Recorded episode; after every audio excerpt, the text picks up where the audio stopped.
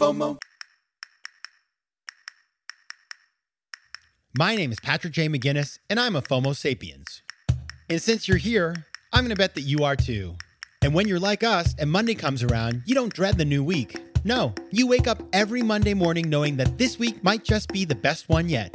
This is Faux Monday, the snackable show that starts your week right with hot takes, life hacks, listener mail, and even some FOMO therapy.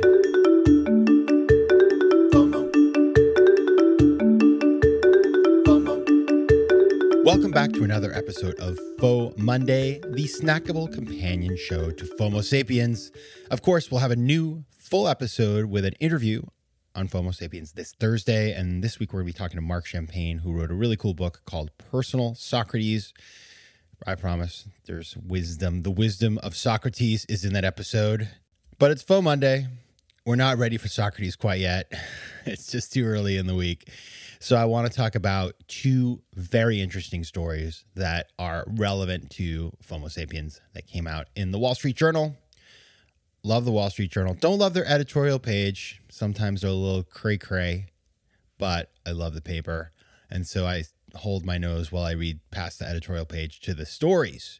But before we get there, I do want to remind you that my brand new Patreon is live and people are signing up, and it's a great spot for FOMO sapiens to do all kinds of cool things. First of all, we're going to bonus content. We do have bonus content. It's not future tense, it is present tense and future tense. We have some episodes which are going to be ad free. We have all kinds of bonus content and things that you can learn uh, about how to be a better human being, whether in business or in life. So I'm really excited. And I'm also excited to get you in there because I want your feedback, ideas, recommendations, suggestions, and all that other stuff. So it's a great place for us to connect.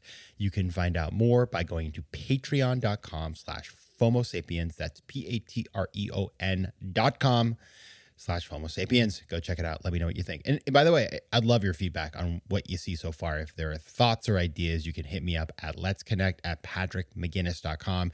If you go there and you're like, I just don't understand this, which maybe you won't. I don't know. Listen, we are, we think we got it down, but this is new. So we are learning. If you need to share something with me, hit me up there. All right. Thank you very much. Now, just like Law and Order does, we're going to look at ripped from the headlines story number one. It's called FOMO versus reality. That's not the article, that's what it's about. The article, this is the title A Shot at Social Media Fame Lures 50 Million Contenders and Lorenzo Mitchell. And then the subtitle is A 21 year old musician with big dreams gave up computer science studies to co star with a croaking frog, one in a sea of online videos vying for attention. So basically, the article is about this kid, Lorenzo, 21 year old electronic music producer who dropped out of college a couple of years ago to seek his fortune through social media. And so far, he has made 70 bucks. Oh, jeez. Lorenzo, what are you doing? And this is the thing it's not like he's just a nobody. He has 52,000 followers on his TikTok account.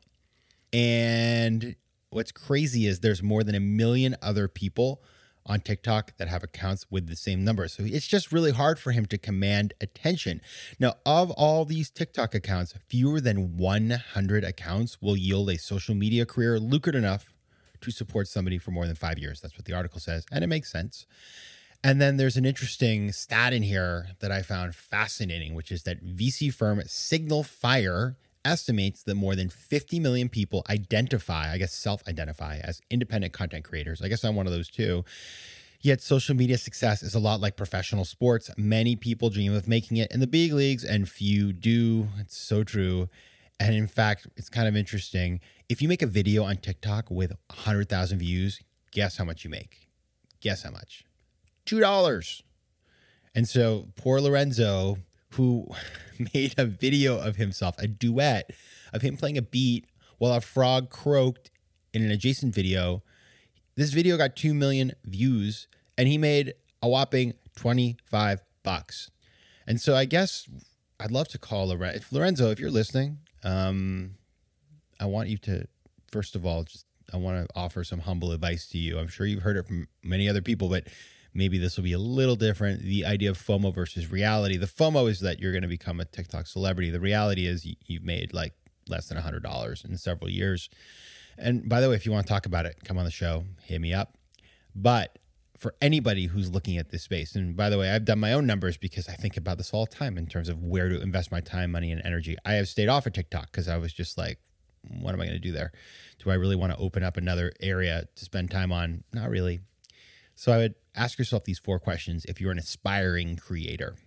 Number one, what is the reality of the opportunity? Like, how many people are making money really? And I think those TikTok stats, they say a lot. Now, every platform has its own dynamics, but just look it up. It's on the internet. Everything's on the internet. Figure out how many people actually can make a living before you decide to do it.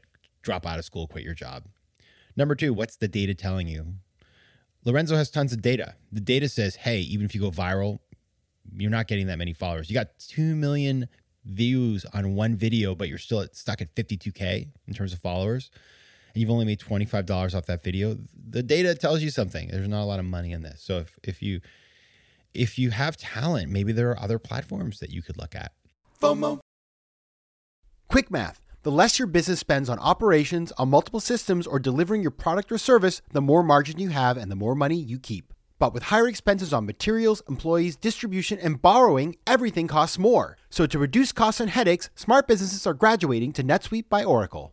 NetSuite is the number one cloud financial system, bringing accounting, financial management, inventory, and HR into one platform and one source of truth. With NetSuite, you reduce IT costs because NetSuite lives in the cloud with no hardware required, accessed from anywhere. You cut the cost of maintaining multiple systems because you've got one unified business management suite. And you improve efficiency by bringing all major business processes into one platform, slashing manual tasks and errors. Over 37,000 companies have already made the move, so do the math. See how you'll profit with NetSuite. And with rising prices everywhere you look, you gotta do the math and save money. Good news by popular demand, NetSuite has extended its one of a kind flexible financing program for a few more weeks. So head over to netsuite.com slash FOMO. That's netsuite.com slash FOMO. netsuite.com slash FOMO. FOMO. Number three, is this a hobby or a job? Should you go full time or keep it part time? Well, I guess poor Lorenzo, I read in the article, is spending basically, he is working on it like a full time job, but he's not making any money. So essentially, it's a hobby. So thinking about is this a hobby or a job? By the way, you can do both, 10% it. That's important.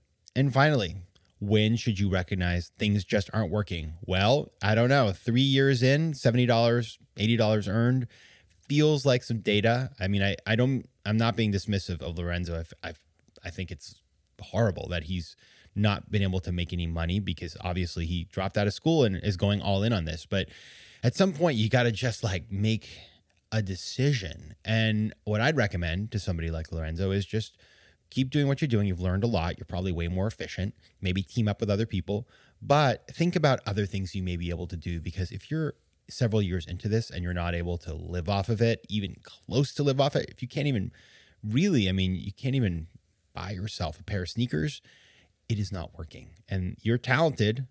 Apply those talents, that hard work to other areas of your life, and perhaps you will see far more success. Now, let's turn to something equally strange and sort of depressing, but I, I, like the weirdness of this one, although I can't imagine the people they're talking about like the weirdness too much. The title of this article is Teen Girls Are Developing Tics. Doctors say TikTok could be a factor. Tick, talk, tick, talk, ticks. I mean, it writes itself. Now, the subtitle of this article is When Teens Started Turning Up in Doctors' Offices with Sudden Severe Physical Tics, Specialists Suspected Social Media. The girls have been watching Tourette syndrome TikTok videos. Now, the story is basically about the fact that these young women were heavily influenced by how often they watch TikTok videos from influencers who said they had Tourette syndrome and that these movements are sociogenic, meaning that they are developed socially but have profound and real neurological effects. And these patients had physical jerks such as neck twitches or compulsively involuntarily repeating a word like beans. They were repeating the word beans. That's that's interesting. Now, apparently, hashtag Tourette's is a thing on TikTok. And in fact, when doctors in the UK began studying this phenomenon back in January, there were 1.25 billion views to those hashtags, and now it's up to almost 5 billion. And so, what's crazy is doctors started questioning the diagnoses of some of these Tourette TikTokers. And they're saying that basically they're realizing that it's a lot of girls. And in fact, Tourette's disproportionately affects boys. And so it turns out that they, they started to wonder, like, why is this happening?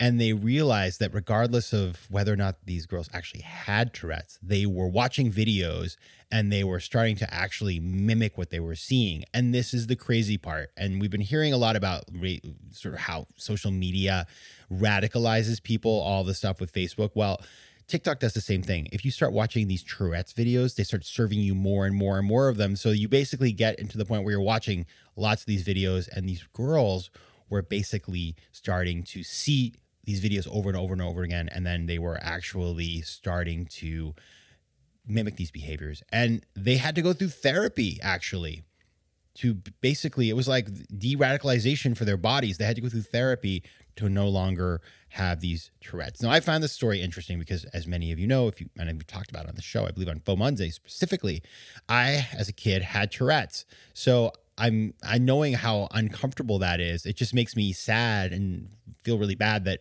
people could actually get Tourette's or at least have Tourette's like symptoms just by watching videos on TikTok. And so I wanted to share that cautionary tale because, again, we may not realize that we're watching something and then we're being served more and more of the same because of the algorithm, or our kids maybe, or our parents maybe, and we're being caused to not radicalize politically necessarily, but become radicalized in other ways or become shaped in other ways without us even realizing it. And so just know that. I think knowing is half the battle. I mean, think about me. If I started watching hashtag Tourette's on TikTok, my goodness, I wouldn't be able to leave the house. I would be, I'd be having all the Tourette's. And so I'm just going to stay away from that. I do not have TikTok on my phone. And now, after that story, I am not downloading it. Um, all right. So, it's crazy the stuff we're hearing about social media right now, but these two stories in particular just stuck out to me. And I just think it's important to recognize that FOMO, reality, and then the impact of social media, all of those things right now, they're playing out in our public sphere. And just pay attention to these stories. And by the way, if you see something that you think I should know about, send it my way. You can get to me at Patrick J. McGinnis on Instagram, at PJ McGinnis on Twitter, or you can shoot me an email at let's connect at patrickmcginnis.com. All right. Be careful. Stay away from TikTok, I guess, is the takeaway of this episode. All right, FOMO Sapiens. Until Thursday, take care of yourselves. FOMO. Can't get enough of FOMO Sapiens? Join me on Patreon for ad free episodes, bonus material, and exclusive content that will help you to master FOMO and position yourself for greater success in both business and life. Go to patreon.com slash FOMO Sapiens to learn more. You can also connect with me on Instagram at Patrick J. McGinnis, on Twitter at PJ McGinnis, and on LinkedIn. I love hearing from you, so don't be shy. Want more FOMO Sapiens and FOMO Monday? Head over to FOMOSapiens.com where you can listen to past episodes, learn more about the show, and find out how to advertise. You can also connect with me on Instagram at Patrick J. McGinnis and on Twitter at PJ McGinnis.